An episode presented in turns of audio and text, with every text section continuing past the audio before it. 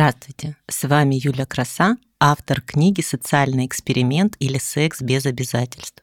Я хочу поговорить с вами о теневой стороне личности, табуированных темах и тайных, порой подавляемых сексуальных желаниях и фантазиях. Вы услышите множество тайн моих личных и моих гостей, а взамен вы отдадите мне свое время и внимание.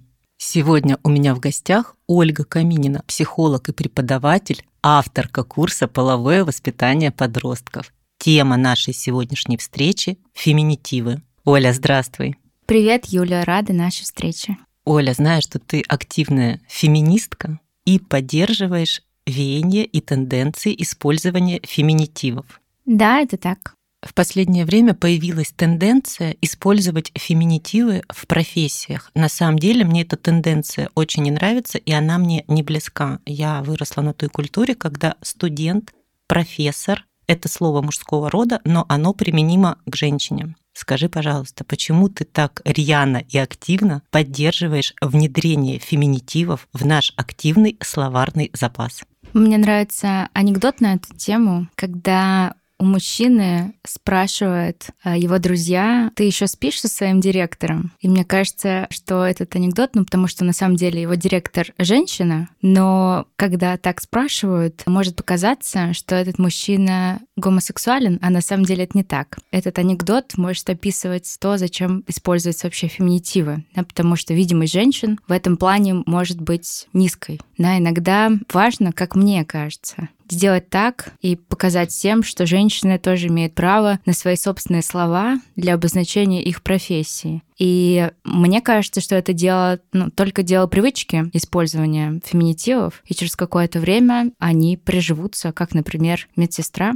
или директриса. Эти слова давно есть в нашем обиходе, мы их активно используем. Почему бы и нет? Ты абсолютно права, есть слова, которые прижились, но есть слова современные, которые звучат очень даже смешно и наоборот, как будто бы даже принижают роль женщины. Например, авторка. Смешно же? Слушай, ну для меня авторка уже не смешное слово, потому что я достаточно долго общаюсь с людьми, которые его используют серьезно. Вот. Но, например, некоторые слова, мне тоже кажется, что не очень красиво делать из них феминитив, но пока что подходящего слова не придумано. Например, мы однажды с коллегами писали кодекс для специалистов по половому воспитанию и думали, когда пишут какой-то кодекс, это значит, что его должны придерживаться члены этой ассоциации, да. А для слова член, ну, именно как участник, да, а, но слово участник здесь еще не очень уместно, да, нужен какой-то феминитив, и мы стали думать над феминитивами, и это достаточно смешно, потому что получается, если даже есть такие сайты, которые называются там «Как сделать феминитив» там из любого слова, вот и он предлагает тысячу прекрасных вариантов этого слова, от членки, членессы, членыкини,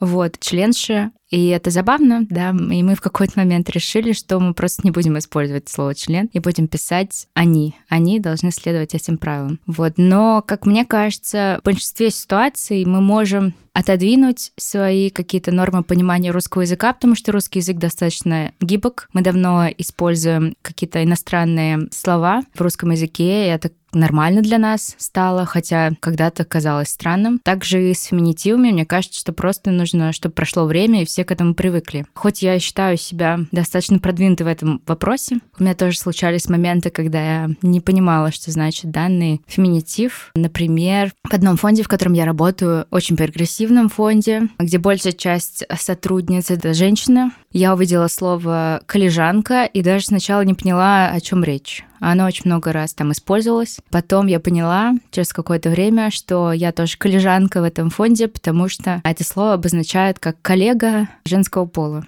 И да, даже для меня это слово оказалось забавным, потому что я никогда его не слышала, никогда не использовала, но вот люди, с которыми я работаю, все время его говорят, и для них это нормально, и мне кажется, что это просто какой-то вопрос времени. Ты хихикаешь там? Ты права, есть множество новшеств, к которым нам изначально сложно привыкнуть. Но проходит время, и это становится нормой нашей жизни.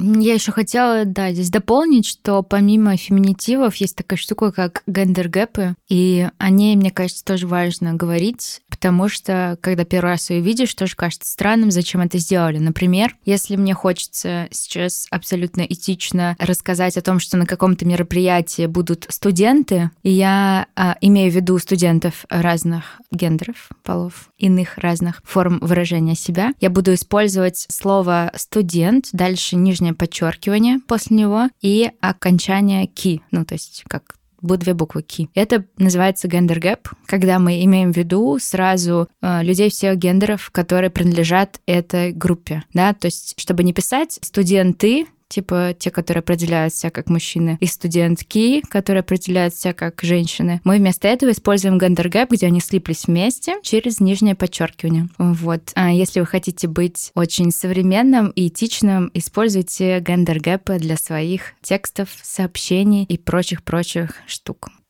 Или не используйте, если в настоящий момент вы к этому не готовы, и это является для вас культурным шоком и выше вашего понимания. Оля, спасибо, что ты пришла на подкаст, дала разъяснение и по феминитивам, и по гендергэпам. Возможно, для кого-то информация стала новой и, безусловно, полезной. Спасибо, что вы были с нами и уделили нам свое время. Всем пока. С вами была Юля Краса и Ольга Каминина.